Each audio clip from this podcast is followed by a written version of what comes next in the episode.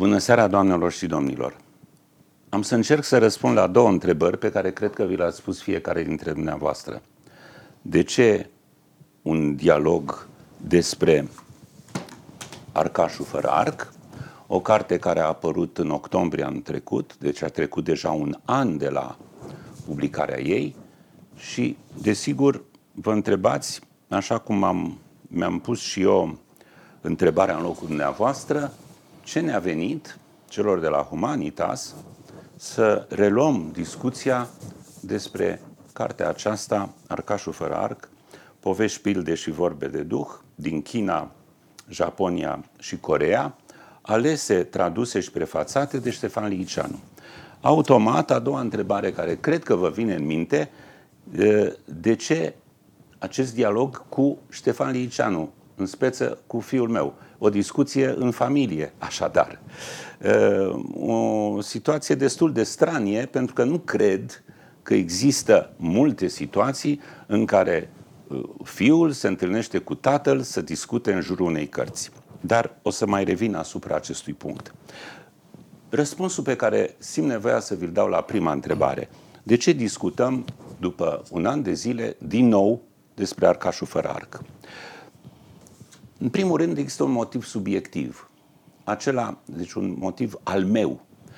Uh, ca editor am suportat greu uh, faptul că o carte în care am crezut din toată inima și cred din toată inima nu își face un drum, nu își sapă un drum mai larg către mințile și inimile dumneavoastră.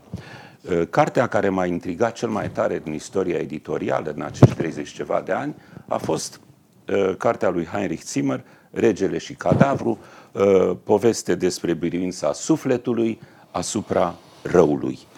Această carte, pe care o consider una dintre cele mai frumoase cărți ale secolului 20, uh, a avut trei ediții, dar de fiecare dată uh, felul în care a ajuns la dumneavoastră n-a fost pe măsura speranțelor mele. Din această pricină, anul trecut am reluat-o, încredințat că vă voi convinge să o deschideți, pentru că este o minune, uh, într-o ediție de lux.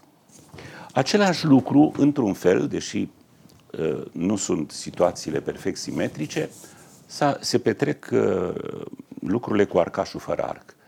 Este una dintre cărțile pe care, independent de faptul că e implicat Ștefan Liceanu în uh, punerea ei pe lume, o consider una dintre cele mai, unul dintre cele mai frumoase cadouri în preajma Crăciunului și, în general, unul dintre cele mai frumoase cadouri pe care le puteți face unui om îndrăgit.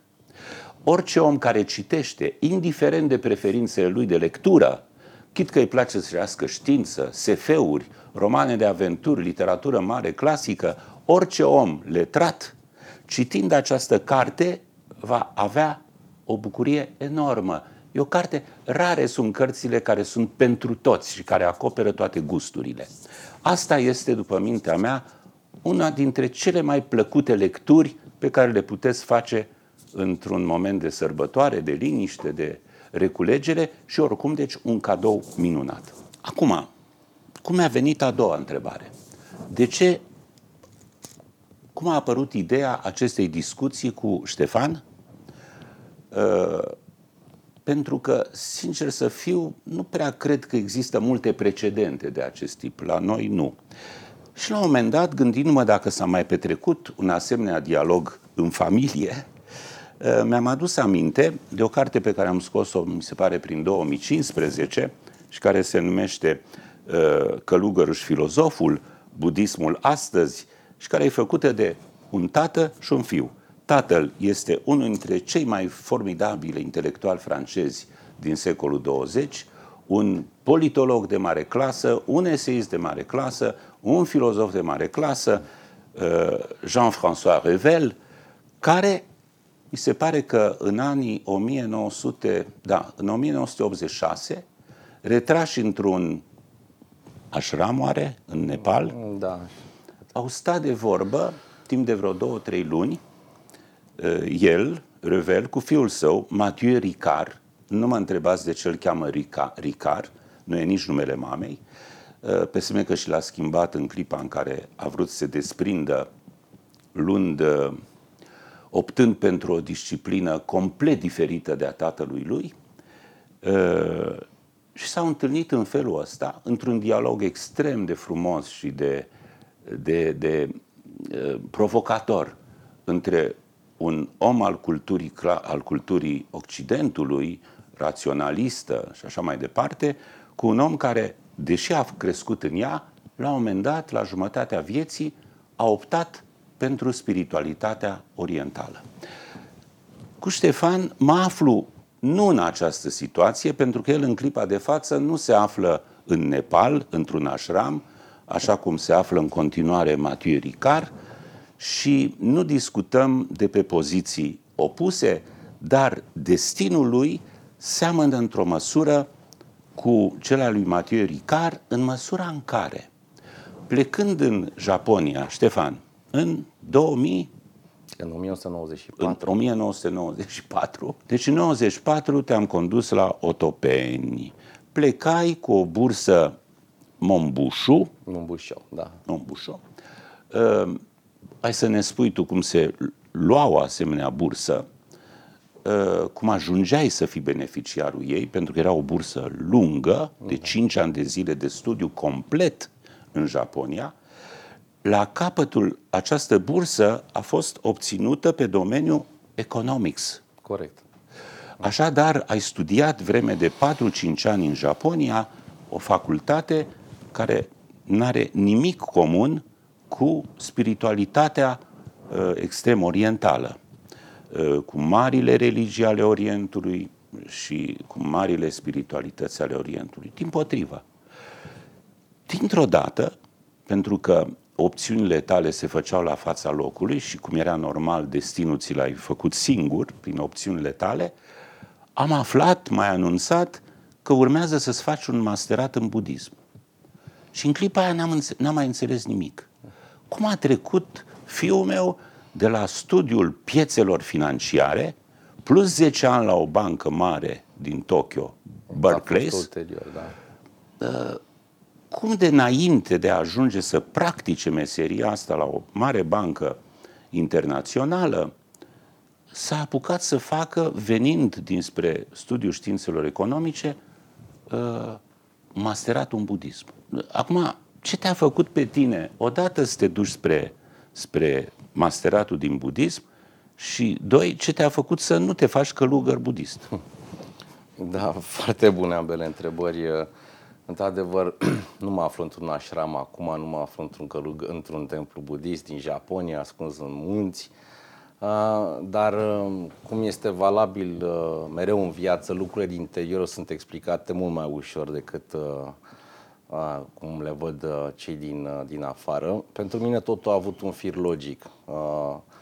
N-a fost o plecare subită către budism, a fost un procent lent, precum o pâine care se coace frumos, a fost pur și simplu un proces natural. Într-adevăr, am, am ajuns în Japonia cu o bursă care specifica faptul că trebuia să studiez economie, pentru că plecam de la ASE, unde petrecusem câteva luni de zile, a, timp în care am învățat în principiu despre roboți industriali, despre a, copitate cu copite mari și așa mai departe. Um, care, N-am înțeles. Da, era La Academia de Științe Economice da, din București. Da. Ce copitate? Era un curs de agricultură, nu înțeleg de ce trebuia să învățăm așa ceva, la care învățam că m- copitatele, pardon, cu copită mică sunt cele mai periculoase pentru pământ pentru că presiunea pe copită e foarte mare și distrug pământul. Informație care nu știu de ce a rămas cu mine și în ziua de azi. Poate că am fost prea șocat atunci să-mi dau seama. Că... Este foarte exotică. Da, așa este. Ca materie de studiu. Deci, uh, într-adevăr, uh, condiția a fost pentru ca să studiez economia acolo, nu era ceva negociabil, dar odată ce m-am aflat în Japonia, am început să inevitabil trăind în atmosfera aceea, am început să dau cu nasul de valorile culturale, de istoria culturală a acelui loc, care istorie culturală datorează foarte mult Asiei înainte de toate, adică mai ales Chinei antice. Și bineînțeles și Indie, pentru că budismul a plecat de acolo. Um, Așa că se face că în timp ce cunoștințele mele lingvistice avansau, um, și acesta a fost un proces foarte dur. Uh, aș Câți ani a durat că, uh, învățarea, asimilarea a, aproape da, ca nativ da. al limbii japoneze? Acum nu vreau să spun, sunt oameni care în trei luni poate să vorbească cu japonezii în japoneză, dar mai chestii de bază, gen uh, unde găsesc magazinul de nu știu ce sau cât a durat de acolo până acolo, nu mare lucru, niciun caz. Iar deschis și de citit, nicio șansă. Deci dacă vrei să poți să scrii și să citești, să-ți dai examene în limba japoneză, cum trebuia să fac, atunci un minim de 2 ani jumate, 3 sunt necesari. Erau dedicați limbii. Da, da, din păcate asta a fost o, cea mai mare provocare, faptul că în al doilea an de bursă, în primul an constant un curs de limba japoneză, dar era mai degrabă ca un fel de bootcamp, ca la, ca la cum să spun, pușcașii marini în America, cine rezistă bine, cine nu, nu. Trebuia să înveți japoneza într-un an de zile, suficient de bine cât să faci față la facultate. Nu făceai față, nu-ți luai creditele și era problema ta, te dădea afară. Deci, un an de zile pentru un european să învețe limba aceea, la nivel de facultate, scris și citit, este absolut uh, utopic, e imposibil. Uh, de urmare, primul an de facultate a fost cel mai dificil, a trebuit să negociez cu profesorii să mai scriu în engleză, în fine, nu vreau să intru în detalii. Ideea este că după trei ani de zile am foarte confortabil cu, cu limba, cu istoria ei, cu cultura locului. Nu, dar te-ai și... îndrăgostit de limba japoneză. Da, bineînțeles. Te-ai îndrăgostit uh, ajungând să iubești pictarea kanjilor. Da, corect, caracterul. Ai o mare bucurie da. să iei pensula și să începi să scrii în japoneză. Te-am văzut de mai da. multe ori și tu ai făcut-o de multe ori demonstrativ extrem de frumos. Da, este, este o artă și pentru ei este și o relaxare, adică e un, e un hobby pentru mulți japonezi să scrie caractere, pur și simplu. Nu contează ce scrii, să le scrii cât mai frumos, să spui inima în ele. Uh, revenind la... Uh, Câte caractere are, uh, au cei mai buni vorbitori și scriitori uh, și la câte ai ajuns tu? Păi uh, nu, pot să răspund așa. Pentru Ministerul Educației din Japonia cere ca la finalul uh, liceului, deci cum ar fi echivalentul unui bacalaureat de la noi, un elev trebuie să știe 1945 de kanji plus încă 100 pentru nume, deci aproximativ 2000. Cu 2000 de caractere din acestea, practic se consideră că te descurci în societate. Poți să scrii, poți să citești ziarul, poți să aplici pentru un job și așa mai departe. Uh, calitatea unui om educat începe să se vadă în număr de caractere pe care știe peste acest uh, uh nivel de 2000. Nivelul mediu. Nivelul mediu, da, corect. Și un om educat, să spunem, un profesor de facultate, de exemplu, care citește domenii specializate, ajunge pe la 3500-4000 da? deci de caractere. Mai mult de atâta, deja sunt doar cei pasionați cu adevărat de istoria Chinei, de exemplu, pentru că de acolo provin aceste caractere. Cei care citesc clasicele chineze în original, adică scrise acum 2500 de ani în caractere care astăzi nu mai sunt folosite precum greaca veche de altfel. Nu sunt cuvinte care există numai în greaca veche și nu există în prezent. Dar dacă vrei să ești atât de pasionat de cultura elină, atunci trebuie să știi și greaca veche. Așa că uh, am dedicat foarte mult timp învățării acestor caractere cu un scop practic de a putea citi textele, evident, nu doar de dragul lor, deși sunt foarte frumoase și uh, foarte complexe și eu o provocare mentală și, ai ajuns și am, la, am ajuns, ajuns la, la 4.000? Nu, am ajuns la 5.000, la vârful vârfurilor. Dar uh, după aceea, evident, dar cum spun, e ceva foarte specializat. Nu înseamnă că ești neapărat extrem de deștept. Înseamnă că doar te-ai pregătit foarte bine. Exact ca un pianist care poate să spună, eu pot să cânt o mie de piese, să zicem. Da, înțeleg. Nu înseamnă că e un pianist mai bun decât unul care poate să cânte cinci, dar mult mai bine. Înseamnă pur și simplu că ai ți-ai dedicat Are foarte o... mult timp. Exact. Iartă-mă că îți aduc aminte de un lucru pe care cred că l-am mai discutat cu tine. Am avut la un dat ocazia să fiu invitat prin ambasada japoneză, înainte de plecarea ta cu vreo 2 ani, în Japonia. Da, chiar și a în... fost 1992. Am da, și în programul de vizitare de 10 zile, două săptămăni, era o întâlnire cu directorul uh, Institutului de Budism Zen din Kyoto, uh, Ana, Yanagida. Yanagida Sezan. Și care știa, am aflat că mă duc la un om, pe urmă tu mi-ai spus, care se numește Comoară Națională sau care e numele? Da, Comoară Națională, exact asta este. Deci câțiva oameni din Japonia capătă titlul de comoară națională. Da. Mi se pare fabulos. În ce consta valoarea ieșită din comuna acestui om? Am înțeles când m-am dus atunci și s-a spus acest om știe 22.000 de kanji. Da, e, a- asta înseamnă că a citit atât de multe cărți clasice încât cunoaște 22.000 de kanji. Este un fel indirect de a spune că a citit zeci de biblioteci, ca să zic așa. Da, da. da. Revenind la cazul tău. Da. Uh, Și cum ai ajuns deci la masteratul de budism zen și cum de n-ai luat-o pe calea aia, cum s-a petrecut în cazul fiului lui Fran- Jean-François Revel și, din potrivă, ai trecut prin povestea budismului uh, și pe urmă ai luat-o către 10 ani către o bancă și pe urmă te-ai întors în România după 17 ani și deși experiența ta uh, principală trecuse prin linia economică, ai revenit spre uimirea și a mea, a mea în primul rând, la texte fundamentale din marile cărți ale culturii chineze vechi, Da. japoneze mai puțin și uh, coreene. Cum, cum, asta te-am întrebat, balansul ăsta, cum de, cum de ai putut să rămâi și omul de știință sau cercetătorul sau cunoscătorul de științe economice, programator, etc., programele, multe programe ale editurii Humanitas stau pe umerii tăi, uh, și totodată să rămâi cu un picior în, uh, în spiritualitate.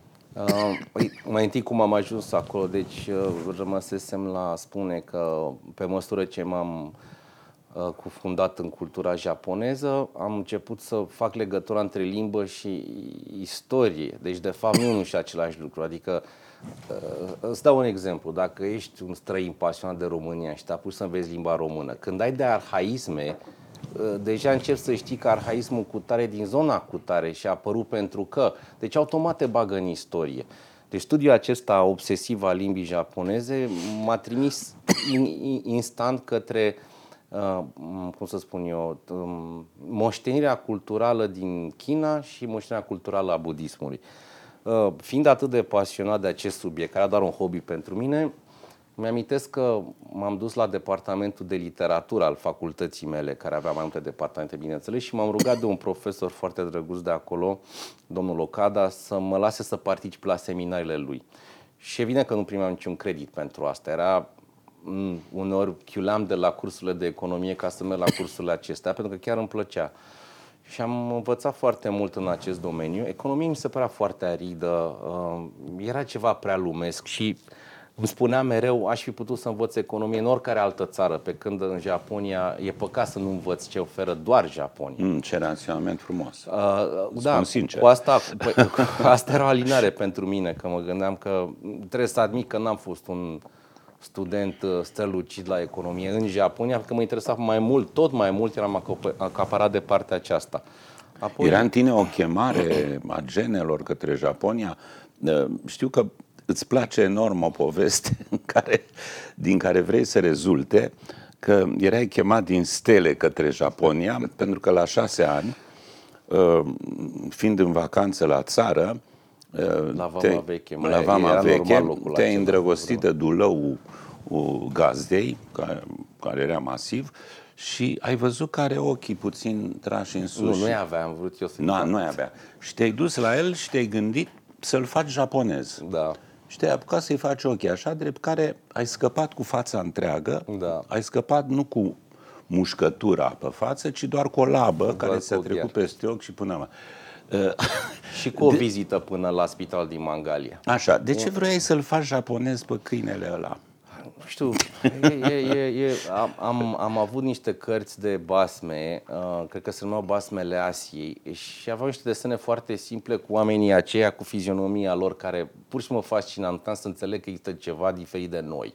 Și totuși care sunt oameni. Și uh, a fost pur și simplu o, o atracție copilărească normal, dar uh, Care a dat roade. Bietul câine, bietul câine s-a ales cu ochi, uh, Japonezi. ochi, ochi japonezi. O clipă. Și eu m-am ales cu un drum până la spital din Mangalia, unde, apropo, ne-au cerut capul câinelui ca să facă analiză dacă aș avea o boală sau nu. Deci, în fine. Um, ne întoarcem la ne Japonia. Întoarcem, da. Uh, după cei patru ani de studii de economie, uh, în paralel, de fapt, în ultimul an deja știam că vreau să merg pe partea de budism, pentru că vreau să mă aprofundez toate aceste cunoștințe, vreau să... Era pasiunea mea, pur și simplu. Și m-am gândit, cum am zis mai devreme, că e păcat să irosesc ocazia de a fi acolo pentru doar economie, care nu e rea, dar, cum spuneam, se poate învăța oriunde. Și uh, Așa mi-am spus, uh, am avut un plan foarte rațional. Mi-am spus am să încerc la cea mai bună facultate din Japonia, care este Tokyo University, și mi-a zis așa, ori intru la Tokyo University la departamentul de studii de budism și fac un masterat și după aia mai văd, dacă nu intru, mă apuc și mă duc la o firmă și îmi caut de muncă pentru că nu are sens. Deci n-a fost ceva de jumătate de măsură. Și am muncit foarte mult pentru asta, am reușit uh, să fi admis uh, la, la, la examen, în urma examenului și a interviului. Și acolo am avut doi ani de plăceri nebune. Da, ce era cu profesorul care s-a mirat că vii acolo Uh, Mi-ai spus că te-a întrebat ce cauți, că nu, nu luai note, așa e, nu da. luai credite. Acesta era profesor de la prima facultate care m-a întrebat de ce vin acolo din moment ce îmi primesc credite. Dar nu, am înțeles că era doar o chestie de pasiune și plus că a plăcut foarte mult să vadă un european, un alb. În Italia nu prea existau diferențe între români, uh, greci, uh, italieni. Eram un alb, un occidental, un da. european. Ei făceau mare mândrie faptul că eram la cursul lui, eram, ce să spun, și o pată de exotism acolo. Um, urmat doi ani de studii intense la masterat, mi-a plăcut foarte mult, dar mi-am dat seama că și aici pot să răspund la întrebarea a doua de ce am intrat în treaba asta și am ieșit din ea, deși n-am ieșit niciodată, pentru că e ceva care duci cu tine, pentru că e un bagaj foarte frumos. Uh, pentru a merge mai departe în studiile acestea, trebuia să merg în ghilimele în ashram. Ce vreau să zic cu asta? Trebuia să devii specializat într-un domeniu anume. Ce e ashramul? Poate nu toată lumea știe. Ashramul este un, uh, un, templu, un templu din India, unde oamenii se adună și locuiesc acolo și meditează acolo. Când am zis acum ashram, am vrut să spun ceva uh, metaforic. Ashramul Așa, o mănăstire. O mănăstire, exact. Metaforic spuneam pentru că ar fi trebuit să mă dedic total unui domeniu, unui subdomeniu dintr-un domeniu care a cunoscut de doar puțină lume, aș deveni prizonierul, cum să spun eu, excelenței academice, dar nu avea sens să, să, să știu atât de bine, de exemplu, gândirea unei secte din secolul IX, din China, care se lupta cu Ștefan, taoiști și așa mai departe. Era, da. era prea departe pentru mine deja. Problema se putea pune altfel. Nu să devii un uh, academic pe linia cu pricina, ci să te bucuri de beneficiile unei educații spirituale cum nu există alta. Așa cum a făcut Mathieu Ricard, băiatul lui Revel, care s-a dus acolo pentru că, spune el, și-a dat seama că de pe urma științei nu capătă soluții pentru sufletul și ființa lui. Asta este de crezut. Și atunci a căutat, a văzut un film documentar făcut de un prieten al lui cu mari înțelepți ai budismului și că l-a șocat atât de tare încât a înțeles că ă, echilibrul lui sufletesc, că sănătatea lui spirituală și fericirea în viață o va atinge numai pe linia asta. Ce a atras pe atâția occidentali? Care e secretul? Într-adevăr îți oferă ceva? Ți-ai pus întrebarea, cei cu călugării aceia ajung la o stare care depășesc uh, mentalul comun al omenirii? Uh, da, sunt convins că, deși nu am fost practicant ca să subliniez treaba aceasta, am fost la multe temple în Japonia, Uh, știu mai ales la templele zen cum decur lucrurile, uh, oamenii care ajung în acele temple nu sunt uh, deloc de condamnat sau de, nu de condamnat, de, cum să spun, de, judecat. de, de judecat, exact. Sunt oameni care au nevoie de o stare spirituală care nu poate fi obținută în viața de zi cu zi, mai ales în epoca modernă. Nu poți să te duci la bancă, să mergi cu trenul, să ieși și să ai uh, Uh, trăile sufletești pe care le ai stând doar într-un templu, în natură, uh, făcând cele mai simple lucruri și meditând la uh, uh, înțelepciunea uh, marilor maiești din trecut. De fapt, în budismul zen și cam în tot budismul, accentul e mereu pus pe simplitate. Să trăiești uh, într-o rutină sănătoasă, nu ai parte de bruiaje, nu ai parte de prea multă informație, uh, overload, nu ai parte de probleme, nu ai parte de, uh, să spun, administrația de zi cu zi care îți mănâncă oricum jumate din timpul vieții și așa mai departe. Ai pur și simplu tot timpul din lume să te concentrezi pe lucruri bune, să te gândești, da, să dar meditezi. cum, cum? Adică ai tot timpul să... rupându-te de lume complet? Păi, ei să rupți de lume. Păi știu. Da. Păi, și este o soluție să te rup de Îți lume ca trebuie să-ți un atingi anumit, fericirea? Îți trebuie o anumită personalitate pentru asta și o anumită, cum să spun, o anumită căutare. Eu n-am avut asta, de-aia n-am ajuns așa. Dacă aș fi avut aceeași mentalitate ca el sau dorință, acum nu mai eram aici și eram pe semne undeva în, în munți, făcând meditație, dar eu vreau mai mult, adică nu mai mult, în niciun caz mai mult. Vreau păi mai da, ceva. Ei, ei spun că obțin cu asta maxim. Așa este, da, tocmai de-aia m-am corectat imediat. Nu există mai mult în cazul acesta. Este cu totul altceva. Da. Uh, cum se obține asta și dacă într-adevăr se poate obține, dar cum ți explică că asta a devenit o modă în anii uh, 60 ai secolului trecut și că turme întregi de tineri, spun turme pentru că erau foarte mulți, se luau unii după alții. Da, da, Atenție. da. Se duceau contaminați de la prieten la prieten. Da. Și se duceau să întâlnească pe marele înțelepcutare.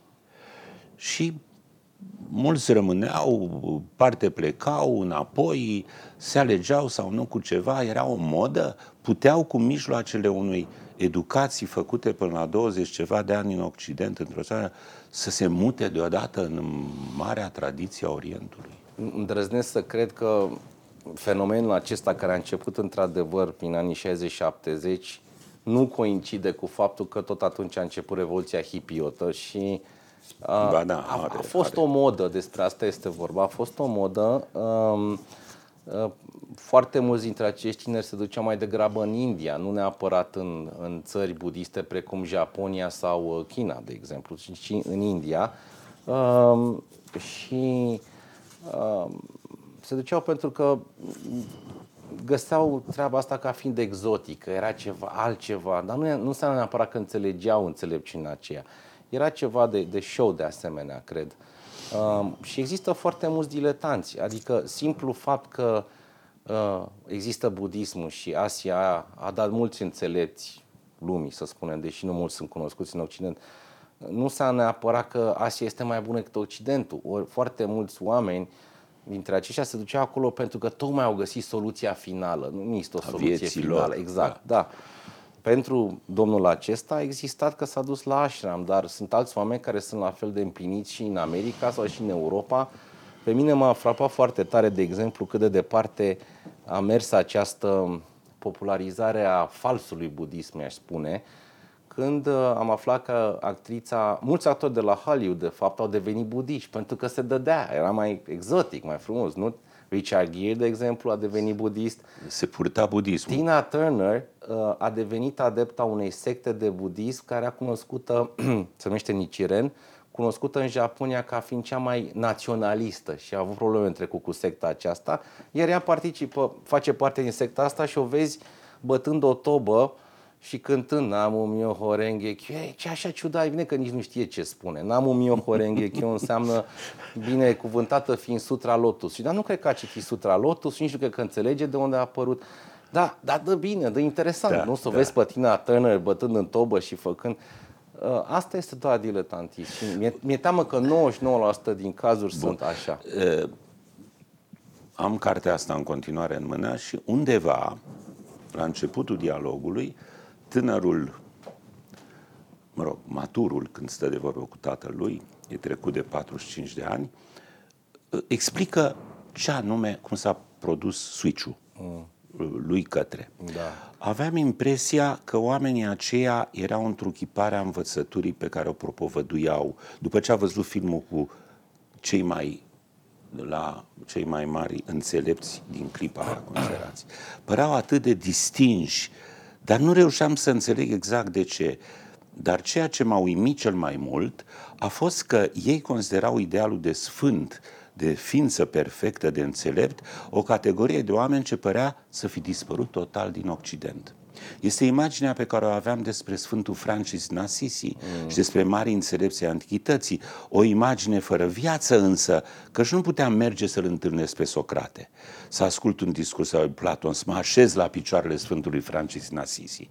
Și iată apărând dintr-o dată niște oameni care păreau a fi exemplu viu al înțelepciunii. Atunci mi-am spus, fii te rog atent, dacă e cu putință atingerea perfecțiunii în plan uman, aceasta trebuie să fie. Deci el credea că undeva pe lume, în speță într-un așram, poți să descoperi ființa umană perfectă, care ar fi Sfântul. Uh, și spune în continuare, era așadar o atitudine care a existat în Occident, a nu te mulțumi să înveți pe alții, ci a fi tu însuți imaginea învățăturii tale prin modul în care îți trăiești viața. Or, ca om de știință, având mari profesori, constata că ei erau niște remarcabili uh, transportori de cunoștințe și de informație, dar că viața lor era tristă, uh, confuză, uh, contradictorie, plină de păcate și așa mai departe. Și că acest ideal a fi prizonierul vorbelor pe care le spui și în care crezi atunci când uh, predai o doctrină, e vorba de științe umaniste, trebuie să o întărești prin propriul tău exemplu.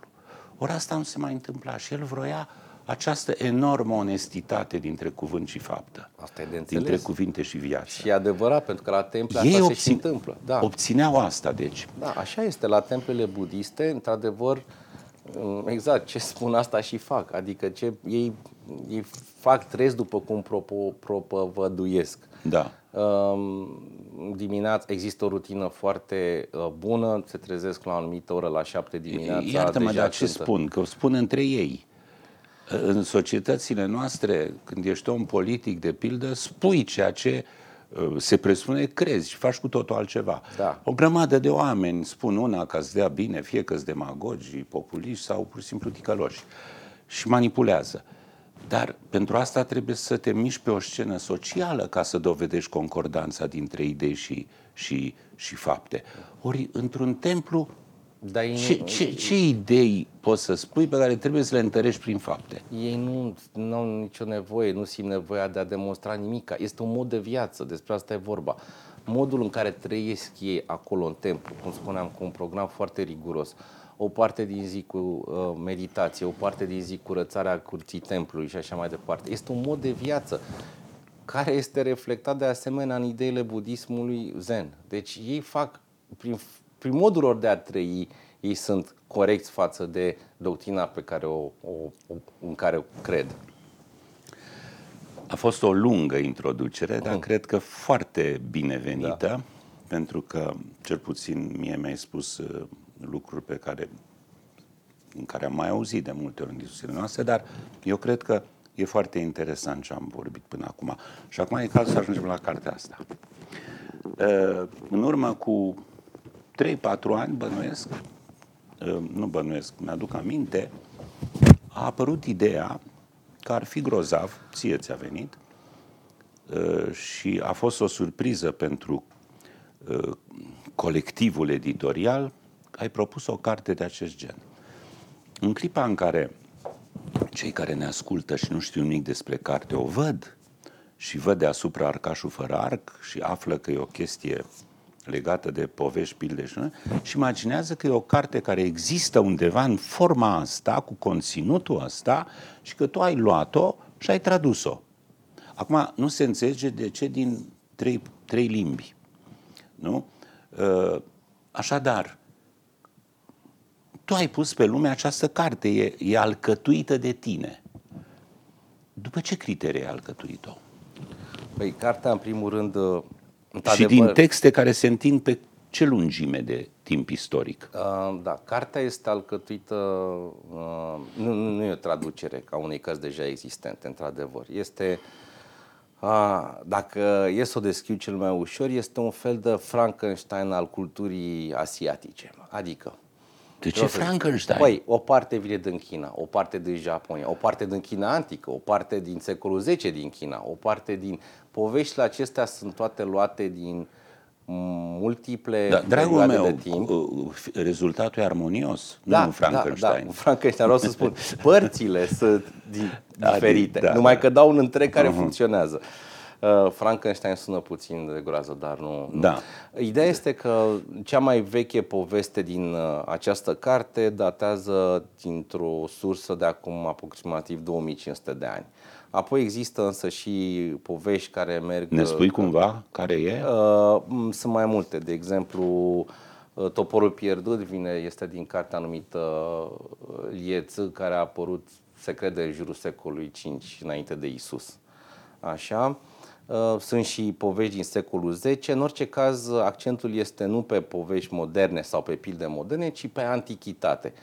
Și uh, trebuie să spun că ponderea cea mai mare în această carte inevitabil o are cultura chineză. De ce? Pentru că, foarte pe scurt, China pentru Asia a fost și a fost Grecia antică pentru Europa. Scurt. Deci până în secolul 10-11, de fapt, uh, China a iradiat toată Asia cu gândirea ei, cu uh, a, a irigat, a irigat. A irigat, da, am vrut să spun iradiat, da, ca da. soarele, da.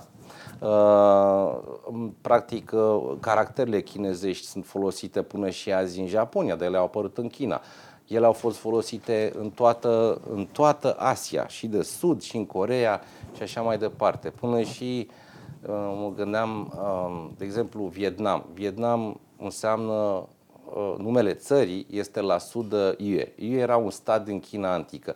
Deci era atât de mare China încât Vietnam s-a numit după o regiune din China. E ca și cum, cum să spun eu, dacă am spune, dacă Bulgaria s-ar numi la sud de România, nu e așa că greu ar fi pe România, Bulgaria e ceva așa. Da, Bun. da.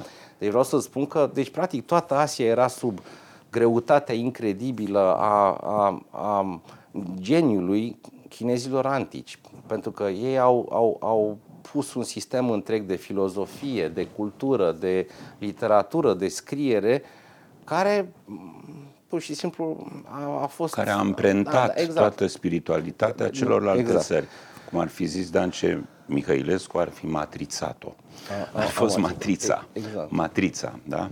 Exact. Deci, aceste mare parte din aceste povești sunt din clasice chineze, care sunt cunoscute de toată populația cât de cât educată din Asia. Uh, foarte multe povești sunt materie de studiu la liceu și elevii trebuie să le învețe. Deci asta e o, o conține povești care sunt, fac parte în educația fundamentală a unui elev Corect, da, da? la liceu. Deci da. el le știu cum știm Nu noi. toate, evident, nu o parte, toate. spun, da. o parte. Cele mai simple.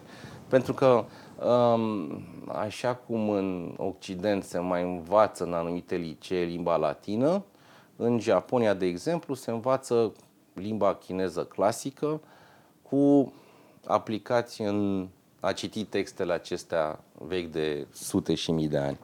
Și um, așa a fost compusă această carte. Uh, ai urmărit, uh, ai grupat poveștile pe care le-ai ales. Din câte cărți ai ales? Din foarte multe. Am 20, un total 30? de 50 și ceva de cărți până la urmă. Uh, dintr-o carte am luat mai mult, din alta mai puțin, dintr-o carte doar o poveste.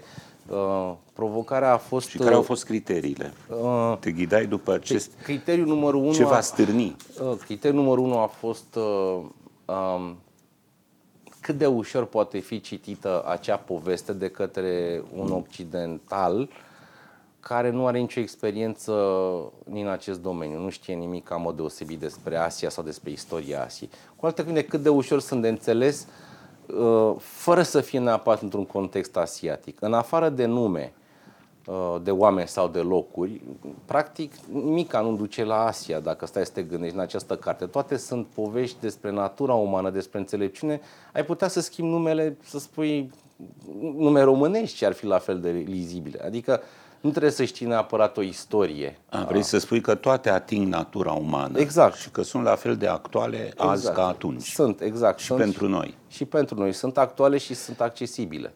Da, spune tu ai scris aici o, nu vreau să te flatez, dar o minunată prefață. E o foarte bună introducere în ceea ce urmează și în spiritualitatea extrem orientală și la un moment dat spui, vorbești despre cele trei mari școli de gândire care au clădit civilizația Chinei antice, confucianismul, legalismul și daoismul. Uh, ele ilustrează un curent sau altul, poți să spui în două clipe ce caracteriza confucianismul, ce legalismul și ce daoismul și în ce măsură aceste școli sunt reprezentate în mod egal în alcătuirea acestei antologii? Da, este foarte bună întrebarea aceasta. În principiu, da. Sunt, uh, păi sunt... cum să nu fie bună dacă ți-o pun eu? nu, e foarte bună. Aceste trei școli sunt reprezentate mm, practic în mod egal în această carte, pentru că sunt școlile care au pus întrebările care, uh, care întrebări pasionau cel mai mult pe chinezii antici. De confucianismul, în principiu, se referă la puterea educației și a ritualurilor, și respectul societății și a unităților sociale, de, începând cu familia și mergând până la o comună mai mică și așa mai departe și terminându-se cu regele, da? cu împăratul cu monarh, cu monarh. absolut. Exact. Confucianismul este exact un curent care ar fi, tra, cum să spun, comparat azi cu cu curentul conservator, de societate conservatoare. Ok, acum, legalismul... Uh, ne spui și nume, așa, rapid? Uh, deci când spui confucianismul, bun, se Confucianismul pleacă de la Confuciu, se spune, el a fost bun. marele sfânt al Chinei și în ziua de azi în China există foarte multe temple confucianiste la care chinezii se roagă în fața statuii lui Confucius, care e considerat deja un sfânt, nu mai un om. Uh, Așa. Uh, Legalismul? Confucianismul, de ce nume? Da, pardon. Confucianismul, da. Mai avea ceva de spus confucianismul, faptul că um, o să spun eu, pentru problemele sociale în acea vreme, și erau multe, pentru că erau războaie, era instabilitate foarte mare, deci vorbim de perioada 2500 uh, nu, 500 uh, înainte de Isus până prin 200 înainte de Isus. Vorbim de perioada de 300 de ani în care niște războaie erau cumplite, cumplite. Da, da. Erau continue. Era foamete, era o perioadă foarte dificilă. Și Confucianismul încerca să dea uh, un fel de ordine în societatea asta, să pună ordine. Și de-aia ei, ei, ei vorbeau mai ales cu monarhul, încercau să-l înduplece pe monarh, să-i asculte și erau de fapt filozofi itineranți, se duceau de la o curte la alta și încercau să cu monarh să explice, nu trebuie să faci așa, e mai bine așa pentru oameni. deci frumos. erau și foarte respectați, adică monarhul într-adevăr era de obicei un războinic brută, care da. doar știa să țină forța în mână, și când auzea că există un astfel de superstar precum Confucius care se plimbă de la unul prin toată țara, era mai mult decât bucuros să-l primească și unii chiar îl ascultau. Uh, dar confucianismul spunea că natura omului este fundamental bună, că totul stă însă în educație și în modul în care monarhul își imprimă amprenta asupra societății. Că monarhul este exemplu... Nu, atenție, urmărind tu spui asta Principiile confucianiste. Nu, urmărind mai presus de orice binele poporului da. și niciodată interesul lui. Corect, da. Și Ăsta e visul Așa este. Monarhul, oricărui da, popor. Și monarhul trebuia să fie un, un, un simbol, un standard pentru restul populației. Legal... Cinste, lipsă de exact, corupție, exact, da. dezinteres Tot pentru treburile lui. În România. Tot ce, okay, inversul de ce. Exact. Uh, legalismul, pe de altă parte, uh, era un alt curent, era mult mai pragmatic. Ei spuneau că omul este practic rău din naștere și că nu poți să ții în fru societatea decât cu reguli și cu, cu, cu pedepse și cu remunera, remunerație, sau cum să spun eu. Cu, cu, cu amenzi, cu, nu, cu re, recompense. Cu miere și cu biciu, pur cu și recompense și Ești, pedepse. Da, exact, cu recompense și cu pedepse. Și asta era principiul legalismului, că trebuie ca un guvern să facă reguli pe care reguli să le asculte cu sfințenie toți. Dacă le asculți, ești bine, nu ți a nimeni de tine. Dacă nu le asculți, ai încurcat-o. Și era un curent destul de bun și acesta. Finalmente, taoismul, care este ultimul, este un fel de... E un curent care e mai degrabă filozofic și pune accentul pe traiul în afara societății. Societatea și așa bulibășeală întreagă. Taoismul este comuniunea cu natura, Seamănă oarecum cu budismul zen, te retragi într-un loc liniștit, uh, uh, scrii caractere, meditezi, filozofezi, vezi cât de frumoasă e natura, te gândești cât de schimbător e totul, că de fapt poate totul e un vis și ne trezim mâine și așa mai departe. Deci sunt trei sisteme mari cu, cu trei înțelepți mari. Deci la baza confucianismului, bineînțeles, Confucius, la baza legalismului este Han Fei, așa se numea, și la baza um, taoismului este Lao Tzu și mai ales uh, uh, Chuang care um, a fost un alt taoist la fel de cunoscut, aș spune. Uh, din tot ce spui, Ștefan, în clipa în care cei ce ne ascultă și n-au citit cartea sau o recitesc, vor recunoaște din ce ai spus că e o amprentă a uneia a uneia sau alteia în aceste trei mari școli, nu? Într-o bună măsură, da. da. Nu am făcut un efort în a arăta care poveste aparține cărui curent, deși există capitolul de budism unde este clar că vorbim despre budism. Pentru că există și un capitol care se referă doar la budism, care evident a apărut în India, a ajuns până okay. în China și a fost un curent care a apărut mai ales după secolul II în China. Restul de povești, cum spuneam, taoism, confucianism, legalism, au apărut în China înainte să vină budism acolo. Deci este ceva okay. strict, original, nativ al Chinei. Facem ultimul pas al dialogului nostru, intrăm puțin în carte și înainte om să te rog să facem un mic joc. Eu mi-am ales trei povești. Evident că am ales după criteriul uh, frumuseții, dar și al concizii, pentru că nu putem să citim două pagini. Da. Uh, în general, poveștile se mișcă într-o jumătate de pagină și sunt două sau trei care urcă la 20 de pagini. Uh, cea mai frumoasă, după gustul meu, nu o pot citi, aici e Arcașul fără arc, mm. care este o, o nebunie, pur și simplu o splendoare absolută. Uh, și mai e și Cocorusel. Eu mi-amintesc când ți-am spus povestea asta, când eram în Japonia, cu mulți, mulți ani am citit-o, cred că era prin 98, așa ceva, 99 și am fost absolut fascinat de ea și uh, mă amintesc că ți-am, am tradus-o foarte pe scurt și ți-am trimis sumarul și ți-a plăcut de atunci, da. Ideea că suprema, că o culme a înțelepciunii este să ajungi să tragi cu arcul fără arc, mi s-a părut abisală ca înțelepciune, știi? Fără arc, fără săgeată. Nu despre asta o să discutăm acum, ci am să te întreb în final, înainte de a, dacă accepti tu, vei citi trei povești scurte, trei anecdote scurte, eu trei, dar înainte de asta am să te întreb ceva care e, e cum să spun, mă, mă macină de multă vreme, de câte ori pun față în față pe înțelepciunea, filozofia chineză, budism, cu Occidentul. În speță, tot ce citești aici uh, sunt uh, lucruri existente într-o formă sau alta în toată gândirea Occidentului. Dar, în timp ce în Occident iau forma unor tratate și în jurul lor s-a consumat energia mentală și înțelepciunea a zeci de generații de gânditori, aici apar sub forma unor fleșuri. Deci le regăsești în Occident, dar nu ca mari discursuri de tip filozofic, tratatul, sistemul, ci le găsești ca semințe.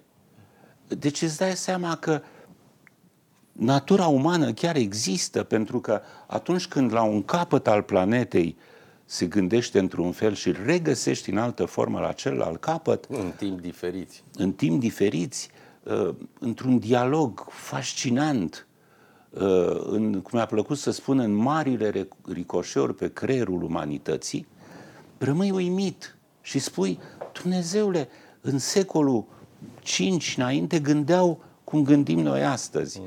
E, cum se face că ei n-au ajuns niciodată ca în aceste semințe pe care, cum îți spuneam, le regăsești în, în amplificate în gândirea Occidentului, n-au simțit nevoia niciodată să construiască. Și în cauza asta dau senzația că Occidentul, cu amploarea, vastitatea lui, cu prinderea aripilor mentale, e mult mai sus decât uh, pilulele de gândire și înțelepciune din această carte și din cele trei școli. Pilulele cu pricina în Occident au devenit mari, mari arhipelaguri de gândire. Deci aici este pilulă și sămânță, din coace capătă o amploare nemaipomenită. De, de ce n-au ajuns și ei după tine la asemenea dezvoltări, la lanțurile mari ale rațiunii? Un prim răspuns la întrebare este, mă amintesc de un citat din uh, Fang Youlan, un mare profesor care a scris o carte despre istoria filozofiei chineze și acolo, chiar în introducere, sublinia un contrast între Est și Vest, între China și Occident, faptul că în timp ce în Occident filozofia a luat forma unei științe sau uh, unei direcții coordonate și dezvoltate și organizate de către toți participanții, în China nu există în niciun moment această dorință de a uniformiza sau de a cristaliza da, de a instituționaliza. Exact, ăsta nu? e cuvântul. Marile facultăți exact. de filozofie ale Europei, da. universitățile, da. Nu, în China aveai un maestru care gândea ceva, alt maestru, care, e bine să creau influențați de confucianism, legalism sau taoism, dar uh, tot era foarte disparat, nu era pus cap la cap, nu era o școală, nu era un... Era ca multe râulețe, nu curgeau mm-hmm. într-un fluviu la un loc. Fiecare mergea pe traseul lui. Asta este o primă mm, explicație. Frumos. A doua explicație este faptul că societatea chineză în sine, uh, cât și cea asiatică, pune înainte de toate accentul pe partea practică a lucrurilor și anume să meargă bine statul și societatea. Ei nu făceau niciodată filozofie de dragul filozofiei. Ei își puneau problemele astea ca să rezolve o problemă. Uh, am impresia că tot Feng spune exact același lucru. Ei nu filozofau exact de, de, cum să spun, de dragul gândirii. Ei aveau de decis care e cea mai bună societate? Cum să face să nu avem conflicte? Sunt oamenii răi sau sunt oamenii buni? Că în funcție de răspuns facem legile așa sau altfel. Astea sunt cele două răspunsuri. De aia. Ok. Da. Uh, poate că dacă citim fiecare cele trei lucruri pe care le-am ales, uh, poate ne mai lămurim pe viu ce înseamnă modul lor de a gândi da. față de al nostru, să zicem. Te rog să începi tu. Mi-a plăcut uh, foarte mult uh, chiar prima poveste care se numește Toporul furat. Așa. Da. Povestea sună în felul următor. Uh, un om nu-și mai găsea toporul prin o gradă. A tot căutat, dar în zadar, nici urmă de unealta lui. După un timp, omul a început să-l bănuiască de fur pe băiatul vecinului. Uitându-se cu atenție la felul în care umbla băiatul încolo și încoace, își dete seama că mersul era mers de hoț. De altfel, până și expresia feței îl trăda. Apoi stăpânul toporului băgă de seamă că nu numai gesturile băiatului, dar și cuvintele sale îl dădea un vilag ca fiind hoțul toporului. A mai trecut o vreme și, săpâni întâmplare într-o văgăoaie de lângă casă, omul nostru își găsi toporul. Văgăună. Uh, văgăună, da. Dând iar ochii cu băiatul vecinului, nimic din gesturile, căutătura sau cuvintele lui nu mai aduceau acum ca un hoț. Uh, interesant că superbă. povestea asta, de fapt, e scrisă acum circa 2500 de ani. Uh, termenul pentru această situație care reiese din modul nostru de a percepe lucrurile eronat, deseori, a fost, uh, termenul a fost dat în psihologie abia acum 50 de ani sau 100 de ani. Se numește cognitive bias, dacă nu mă înșel. Și anume, vezi ce vrei să vezi, nu neapărat realitatea. Și creierul uman se pare că este făcut într-adevăr să aibă o dorință de a avea un răspuns înainte de a percepe să corect situația. Să proiecteze răspunsul înaintea experimentului. Exact, da. da. Uh, mi s-a părut fascinant asta. Am să citesc la rândul meu una care iarăși vorbește despre natura umană, halul în care suntem până la urmă uh, în viața noastră obișnuită. De mult se numește 50 de pași, 100 de pași. Da. De mult, doi reși stăpâneau ținuturi. Da, spune. Aceasta este o pildă confucianistă care este scrisă în cartea Meng Tzu, Mencius. El este principalul discipal lui Confucius. Da. Okay. De mult, doi reși stăpâneau ținuturi învecinate, dar numai bine nu se aveau. De fapt, se disprețuiau adânc și fiecare îi dorea celuilalt moartea. Cum era de așteptat în cele nume s-a ajuns la război și fiecare rege și-a adunat oastea gata de luptă. Toată lumea știa că urma să aibă loc o bătălie crâncenă și că cele două armate se vor încreșta cu sulițe, săbii și pumnale. Ce frumoasă intrare. Și acum vine uh, detaliul uh, scena focalizată separat. Într-una din armate erau doi soldați care, neavând deloc spirit războinic, se temeau foarte tare de ce urma să se întâmple. Cum s-a apropiat armata vrăjmașă de oastea celor doi, unul din ei a pălit de spaimă și a aruncat de îndată armura și sulița și a fugit mâncând pământul. S-a oprit hăt la o sută de pași mai în spate. După puțin timp, celălalt soldat a dat și el bir cu fugiții, neavând curajul să-și măsoare puterile cu dușmanii. Numai că el s-a oprit după doar 50 de pași. L-a privit pe primul, care era mai departe. De, da, la 50 de pași față de acesta. Și da. a spus, ce lași ești. Asta arată că avem, când, când suntem așezați în aceeași, în același uh, șleau mizerabil al vieții, cădem pe un mod uh, laș, mizerabil de a fi, ne place să găsim pe unul care să ne salveze imaginea în ochii noștri. Exact, care este de și care să fie mai rău. Exact. Da. exact. Și atunci uh, și ăsta e un mecanism psihologic. Care este a, a doua poveste? Um, mi-a, plăcut, mi-a făcut deosebită plăcere să selectez un capitol de umor în această carte, umorul fiind uh, uh, foarte diferit de cel occidental în Asia, dar am găsit o serie de uh, mici povești foarte amuzante pentru cititorul occidental. Și am să citesc una care este foarte scurtă, pentru că uh, avem și o limită la timp, se numește Bucătarul obosit. Da, da, dat fiindcă au trecut doar 55 de minute, mai putem să stăm 10. Da. Bucătarul obosit, asta mi-a plăcut foarte mult, e, e, e foarte hazlie. Trăia odată un bucătar foarte iscusit, a cărui pricepere era râvnită de o sumedenie de bogătași. Trecea zi de zi de la o casă la alta și gătea cu mare artă pentru acei oameni, apoi pleca la casa lui modestă. Într-o zi bucătarul a ajuns acasă seara târziu, tare obosit după ore și ore de gătit, dar s-a gândit totuși să prepare niște mâncare pentru iubita lui soție. Aceasta s-a așezat lângă el să-i țină de urât. Bucătarul a scos o bucată de carne, a tăiat o felie groasă și imediat și-a băgat-o în sân. Soția lui, tare mirată, l-a întrebat, dragul meu, de ce ți-ai băgat în sân bucata aceea de carne? Ce faci cu ea? Clipind de câteva ori, bucătarul a răspuns, a, da, sunt tare obosit, am uitat că sunt la mine acasă. da. Uh, uh, trebuie să împletim puțin firele. Lectura acestor... Deci iată ce umor rafinat. Da. Nu? Iar ce am să citesc eu, uh, tot în zona asta, uh, iarăși va face dovada unui umor extrem de subtil, pe care tu nu l-ai regăsit în Japonia aproape niciodată. Nu, nu. Prima, când te-am întrebat, când te-ai întors, am stat de vorbă de atâtea ori și te-am întrebat, măi, ei au umor? Și mi-ai spus, nu, absolut deloc. Păi dă un exemplu de când râd, că râd, da. Și de pildă, ă, după 10 ore, 8-10 ore de bancă, se întâmpla să mergem să bem o, nu știu ce beați voi acolo. O bere o bere. cu niște Bun. alune. Și, da. și eram cu colegii mei, ă, japonezi toți, și la un moment dat unul spunea, știți ce am pățit aseară? Ce spuneau el alții? Când am ajuns acasă, uh, am uh, uh, intrat în baie și spune tu mai departe. Și era prosopul pus pe ușă în, în cuier și mi-a căzut în cap.